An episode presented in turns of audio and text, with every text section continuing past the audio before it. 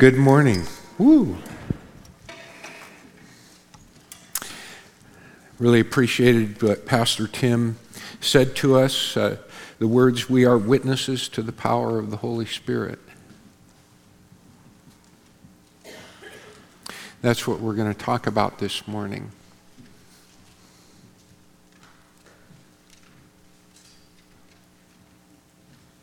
We are witnesses to the power of, of the Holy Spirit, not over there, but in here, in our own lives.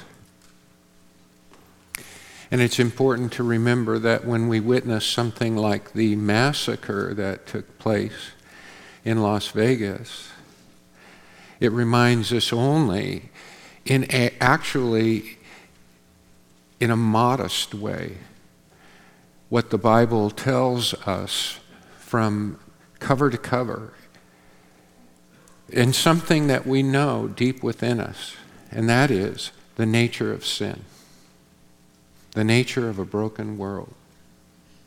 And its, its horrors.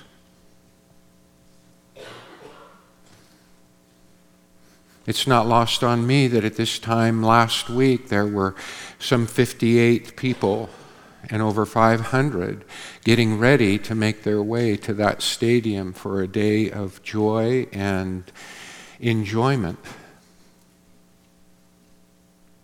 And we say, well, where is God? It's odd to me that we ask that question only in the face of the mystery of evil and not in the constant day to day flow of His grace and opportunity.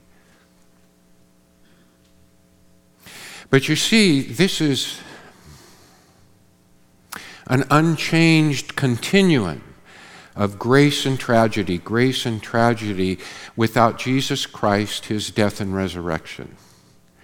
Because then the conquest of sin becomes a personal reality the change of a selfish heart and the trajectory of a life wasted in selfishness. I don't know how many Christians Paddington may have come across or known as friends, or how many times he may have heard the gospel, but he rejected it every time in selfishness and self pursuit. And then, out of a false justification of righteousness, he acted out in violence and frustration, maybe because the world wasn't the world of his making. And people are wounded and hurt. But I don't want us to miss this very important reality that each and every day we make selfish decisions, we put ourselves first, we make those same kinds of decisions. And there are ramifications. We hurt those around us. They seem modest by comparison. Our world says it doesn't matter because you're the most important thing. But it's the same continuum, it's the same thread of life. Unless Jesus Christ interrupts that unbroken continuum. And the power of the Holy Spirit is allowed to exercise the gracious and beneficial will of Jesus Christ in our hearts, that we might be like Christ. And that's what Paul is urging us to do. When we're frustrated and discouraged and we feel like the world is out of control, there's one person that the Lord wants to exercise control in, and that's you. He wants you to be a Christ like difference and example. He wants you to conquer the selfish impulses that are driving this world and make a difference in your world.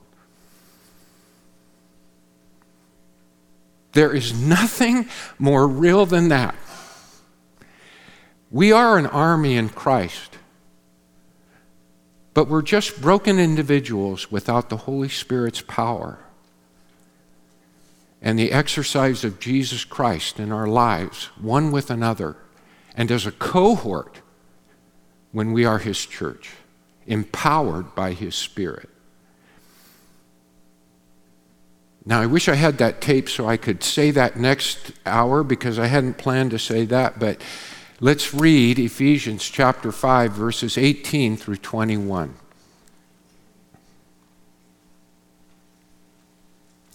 And do not get drunk with wine, for that is debauchery, but be filled with the Spirit addressing one another in psalms and hymns and spiritual songs, singing and making melody to the Lord with your heart, giving thanks always and for everything to God, the Father, in the name of our Lord Jesus Christ, submitting to one another out of reverence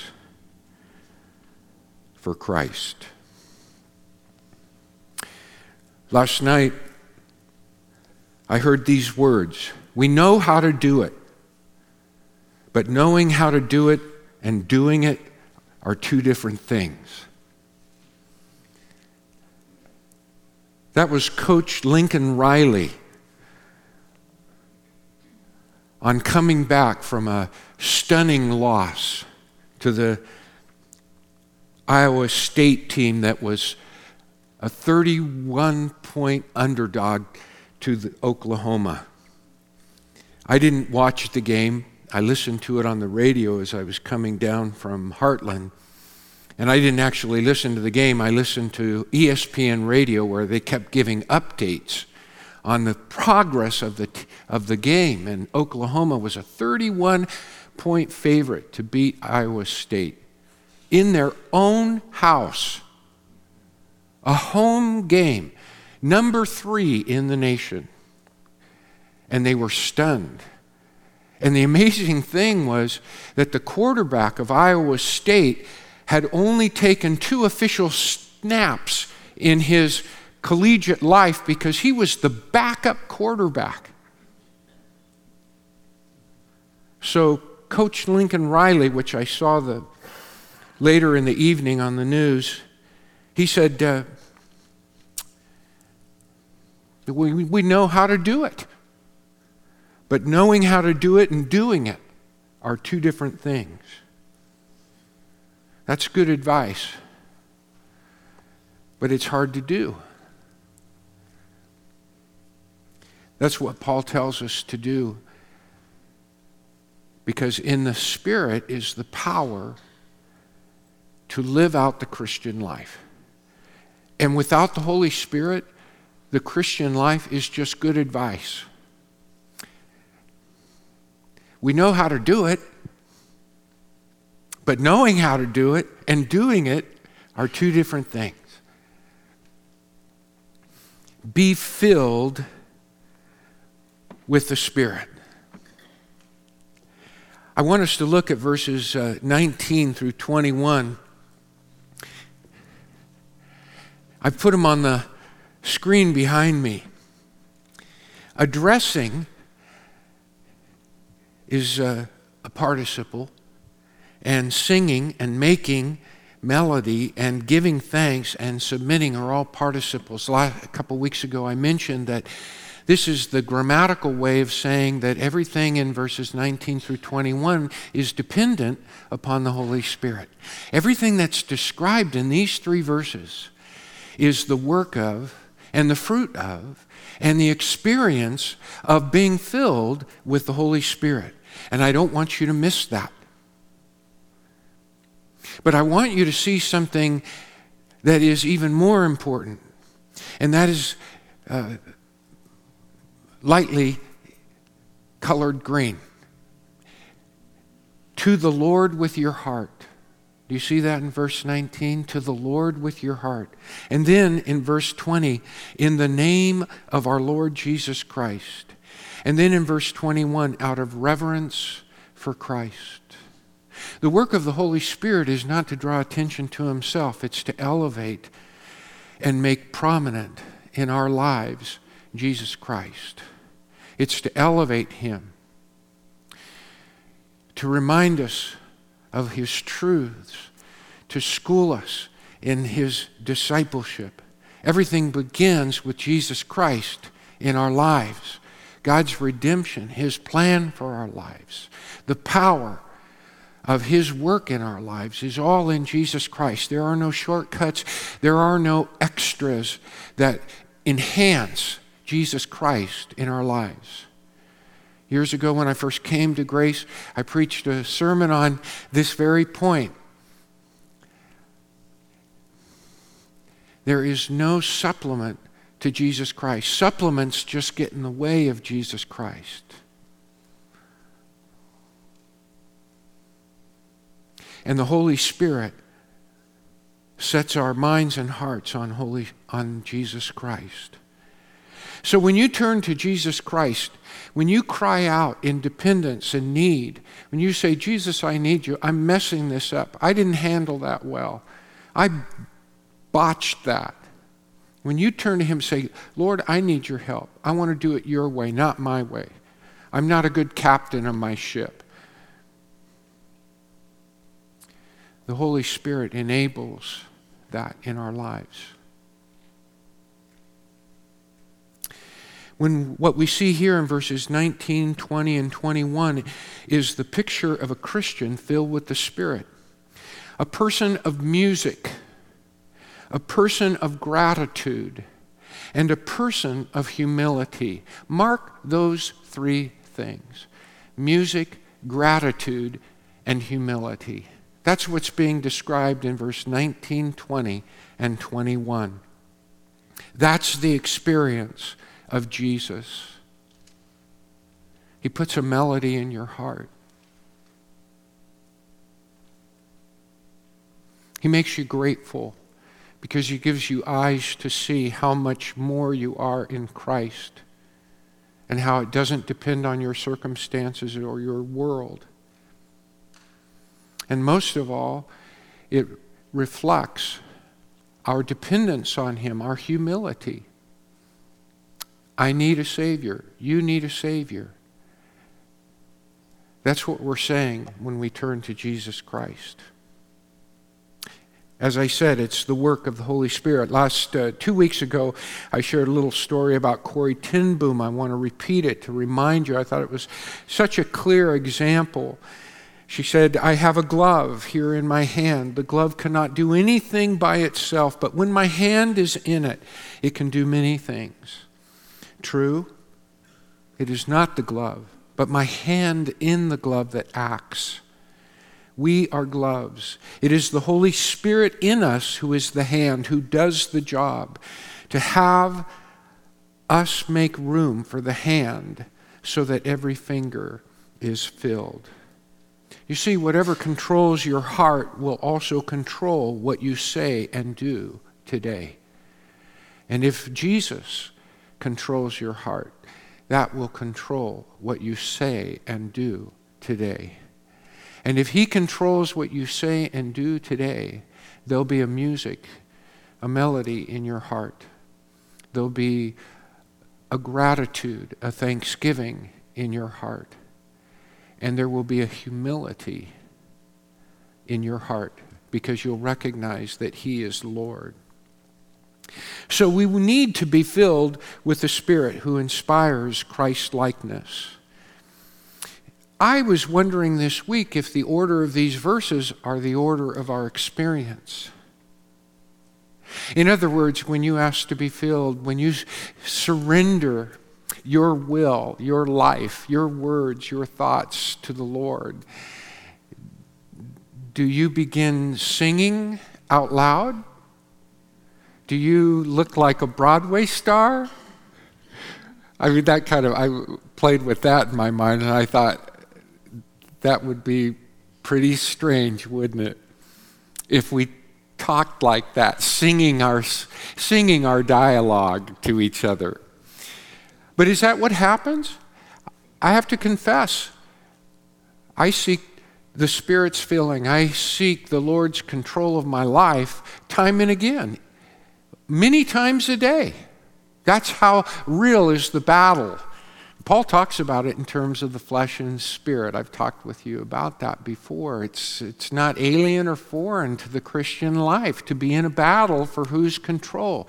And it requires repentance which is a change of mind. And so I repent a lot every day. If you're not familiar with repentance, you got to get on board.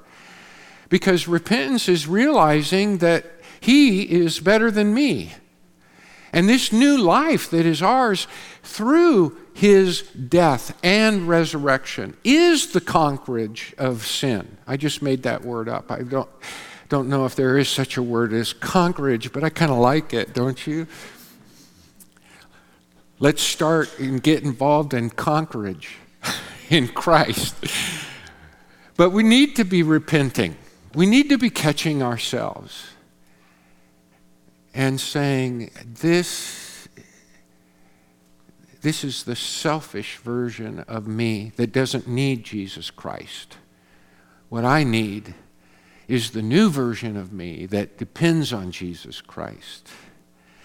Well, I don't know that that begins always in song. It always hasn't been my experience. It's, it's like me starting to get going, and I'm, you know, but do you know, I don't think there's anything here in what Paul is saying, except by the sequence in which he addresses it, that isn't, that it's saying it doesn't all start to happen at once. And if anything, it's my experience that it begins with humility. It begins with me confessing his lordship. And then it moves to gratitude. Because when he's Lord of my life, I start to see things differently. And I get, get out of that selfish mode and I start to see opportunity.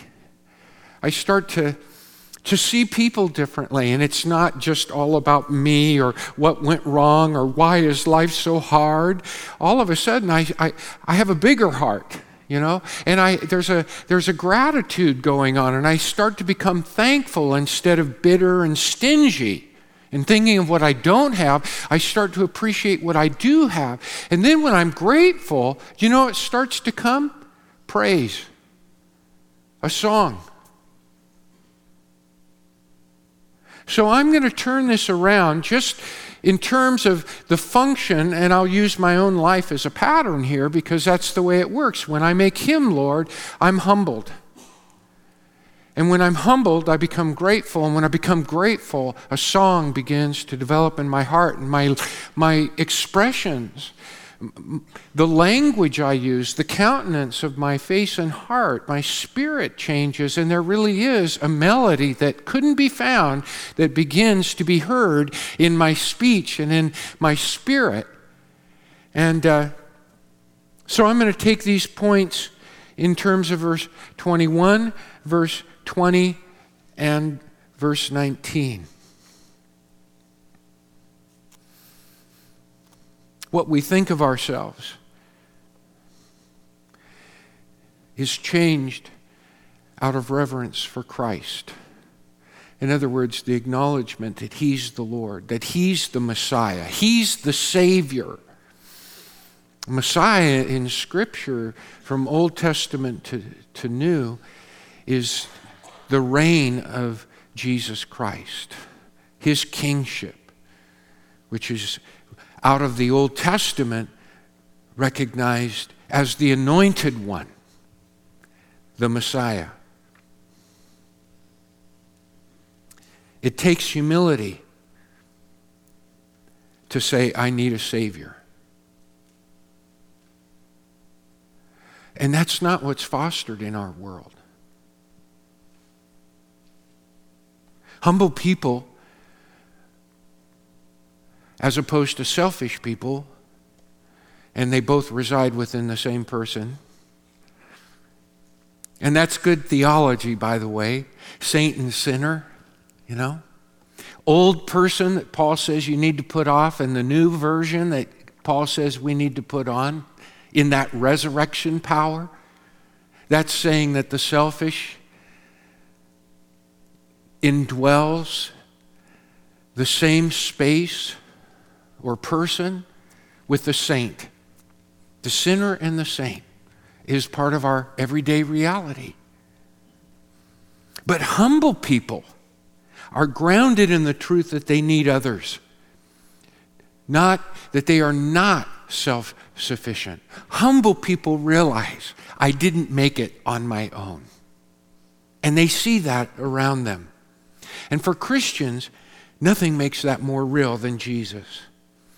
Submission in our society is a, is a false teaching because in our society, submission is defined in ways that are very different from biblical submission. Submission in our society has to do with weakness and lowliness. It's obedience out of inferiority or lower status or a lack of will. But in the Bible, submission is powerful. Submission is an act of the will, it is a choice. You must understand this. Submission is an act of the will, it is a decision to put others first. And it is derived from love, from a recognition of God's power in love, in grace, embodied in Jesus Christ. That's why in verse 21 it says, We submit ourselves to one another out of reverence for Christ. Why? Because that is the way Christ is.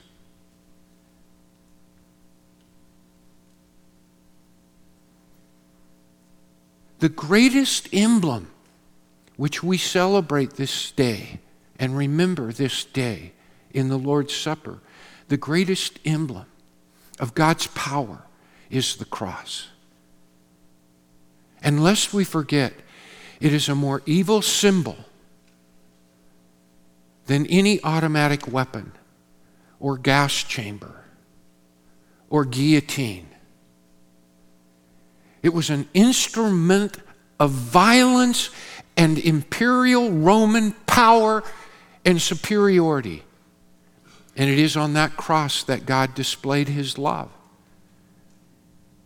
And because he did, it's powerful to us. Because it is in that love that God touches our lives and teaches us that we are loved. That there is no obstacle or barrier to God's love. Because he's removed it all in his own personal submission to the demands of justice. And he sacrificed himself for us. That's submission.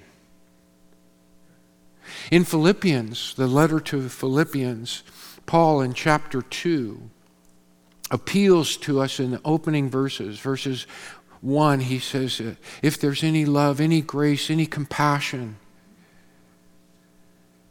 then he goes right on in verse 2 and 3. He says, Set the interests of others above yourself, put them ahead of yourself. And what is the motive? What is the incentive for this, what our world calls insanity?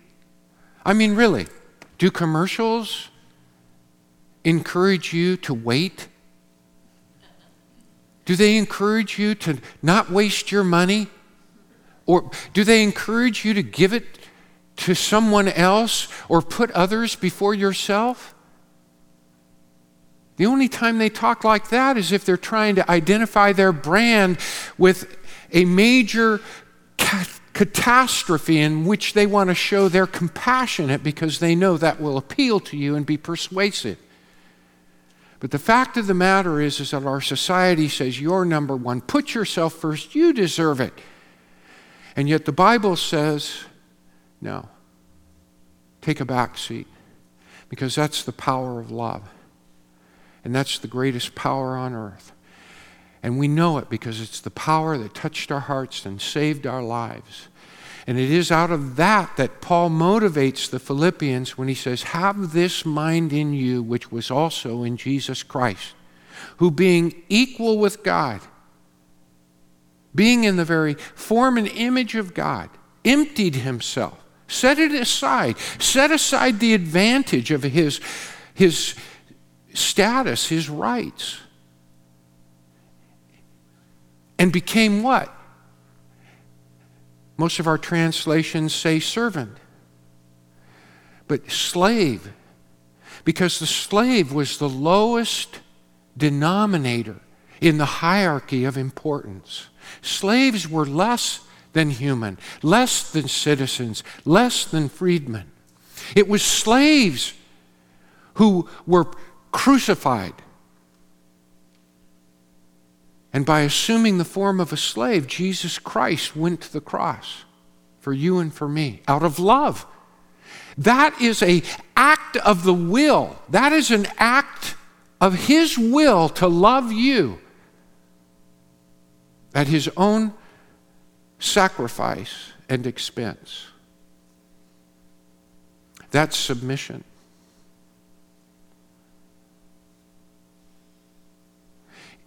In the Gospel of John, if you read it today, pay attention to how many times it says Jesus is the sent one. God is the one who sends him. And yet Jesus says things like, If you believe in me, you'd believe not in me, but in the one who sent me. I come not in my own name, but in the name of him who sent me. I seek not my own glory, but the glory of him who sent me. I act not on my own accord or in my own will, but in his will. And do you know why he has authority and power? Because his whole life is in the service of the one who does have that authority and power. Grace and love are God's means of upsetting and being subversive to a world that feeds and thrives on the power of the ego and of the individual. And the irony is that that kind of power has no place for true love, only selfish love, lustful love, not sacrificial love, not unconditional love the love that we crave because we know that we don't merit it, but we desire it because it loves us for who we are with all of our warts and scars and flaws. That's the love that God shows us in the cross. And that calls for a submission to that kind of love and grace. That's why when we submit to one another, there is a gracious redemptive intention. If you lose sight of that, then we become selfish. But if you realize that in setting others above ourselves, there can be a higher purpose and higher goal, and mainly it's because Jesus Christ begins to operate in us and it changes the way we handle and deal with others. That is the work of grace and the gospel in our lives. Jesus said, Truly I say to you, a servant is greater than his master. A servant is not greater than his master, nor is a messenger greater than the one who sent him.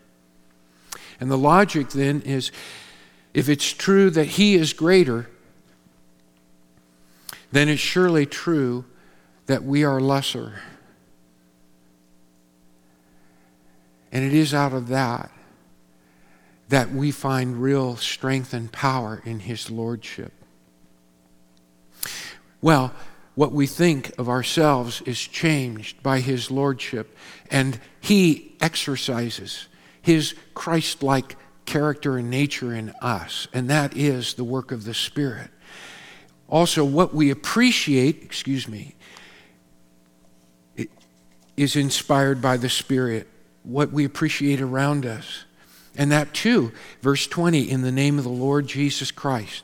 And it says, always for everything in all of Paul's writings. Think of them 13 of 27 writings in our New Testament. Paul prays for his friends, and he never appeals for a change in their circumstances.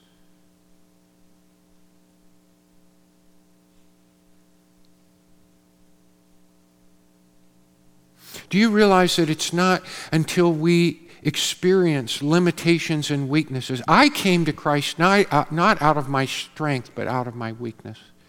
And I'll bet you did too.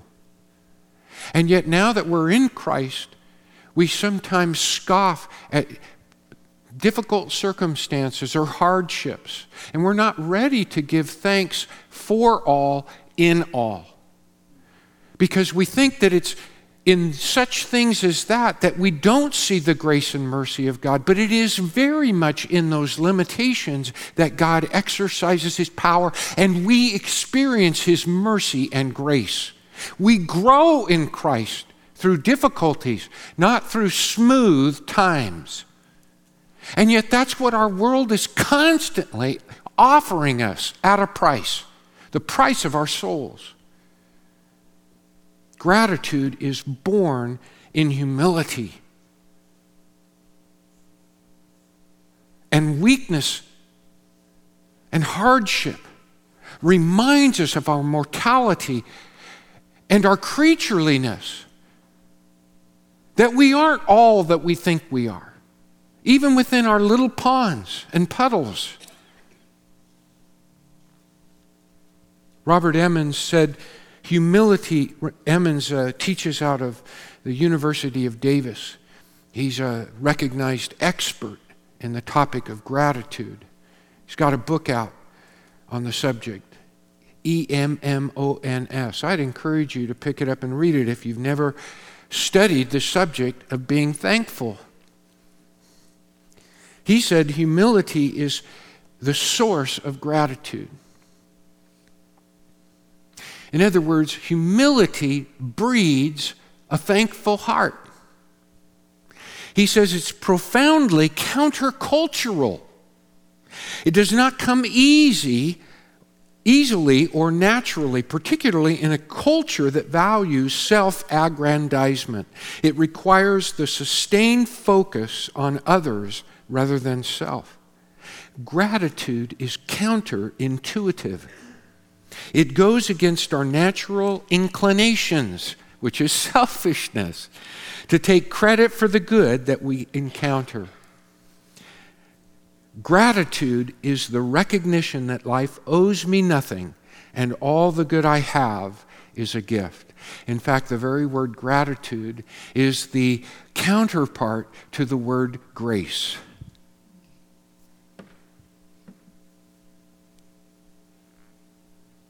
The cross teaches us grace. The hymn in Philippians chapter 2, verses 5 through 11, teaches us grace.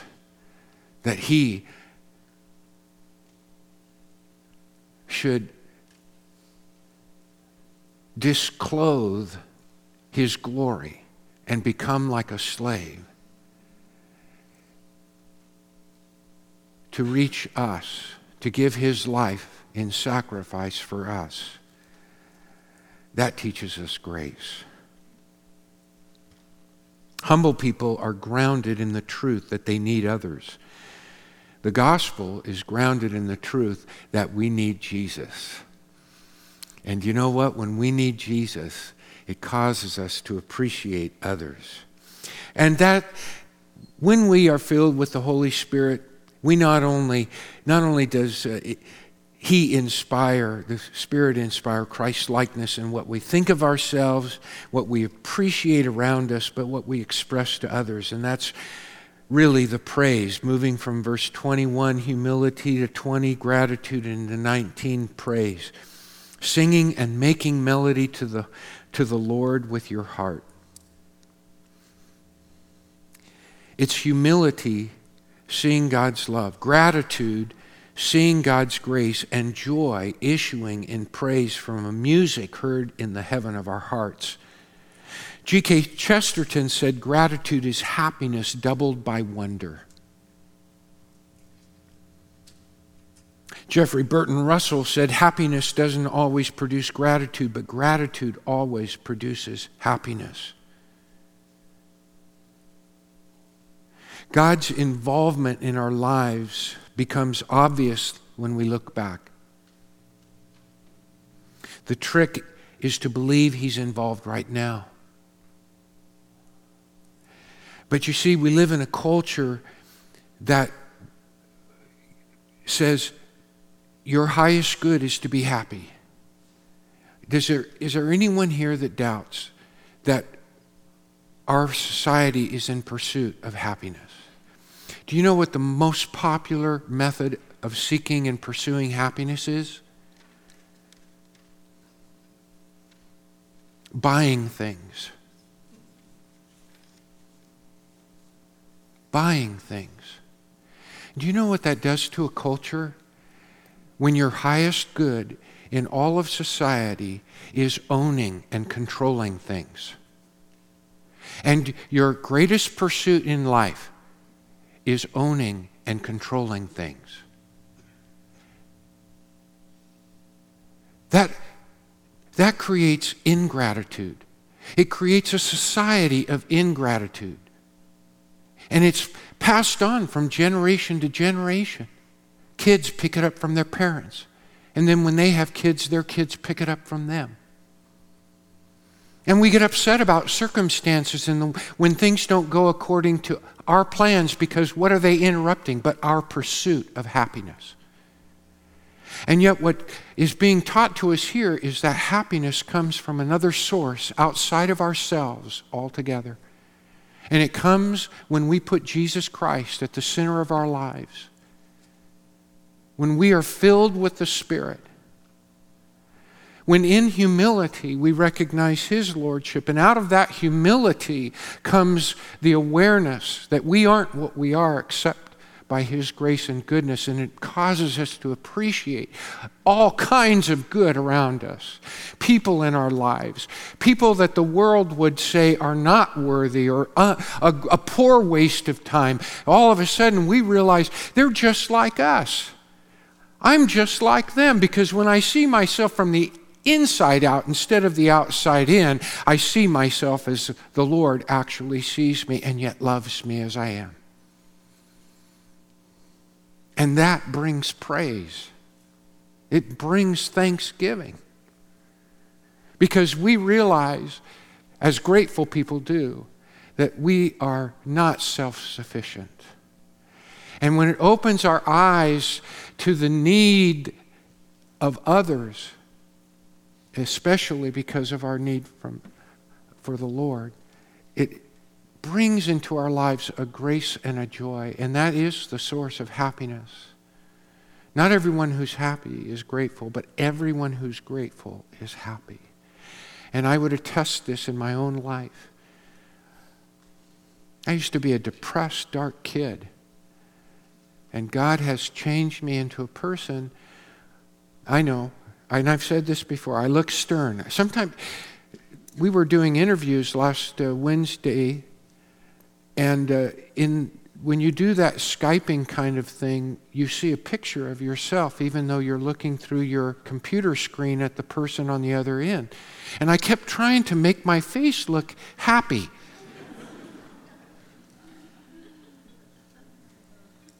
I, were, I, I, I tried not to make it too obvious, but I kept trying to. How do I create this, you know, perpetual smile? But I do have a great joy in my heart. And I, I hope and I believe that the environment of my life will give testimony to the work of the Spirit in my life, and yours too, in your families, with your spouses, with your kids, with your neighbors, with your coworkers.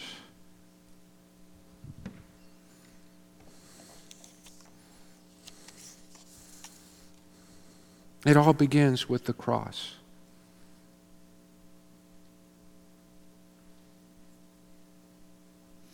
It shows us that his humility in his sacrificial love is the worthiest and truest Lord of all the earthly lords calling for our allegiance. And that is the lordship that we recognize in this bread, in this cup. And as we take the bread and the cup, in a most sacramental way,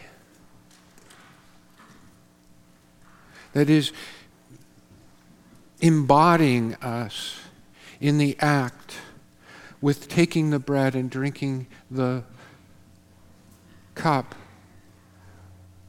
we are professing his lordship his messiahship, his saviorship. Because it is in this bread and this cup that is embodying the significance of the cross. and all of the meaning of the cross and who it was that died on that cross the Lord of glory. All of that meaning is ratified in the resurrection of Jesus Christ and is borne witness through the Spirit that indwells us when we receive Jesus Christ, when we call Him Lord. He is preeminent when Jesus Christ is preeminent. And so it was on the night Jesus was betrayed, he took bread, he blessed the bread. And he said, This body, this bread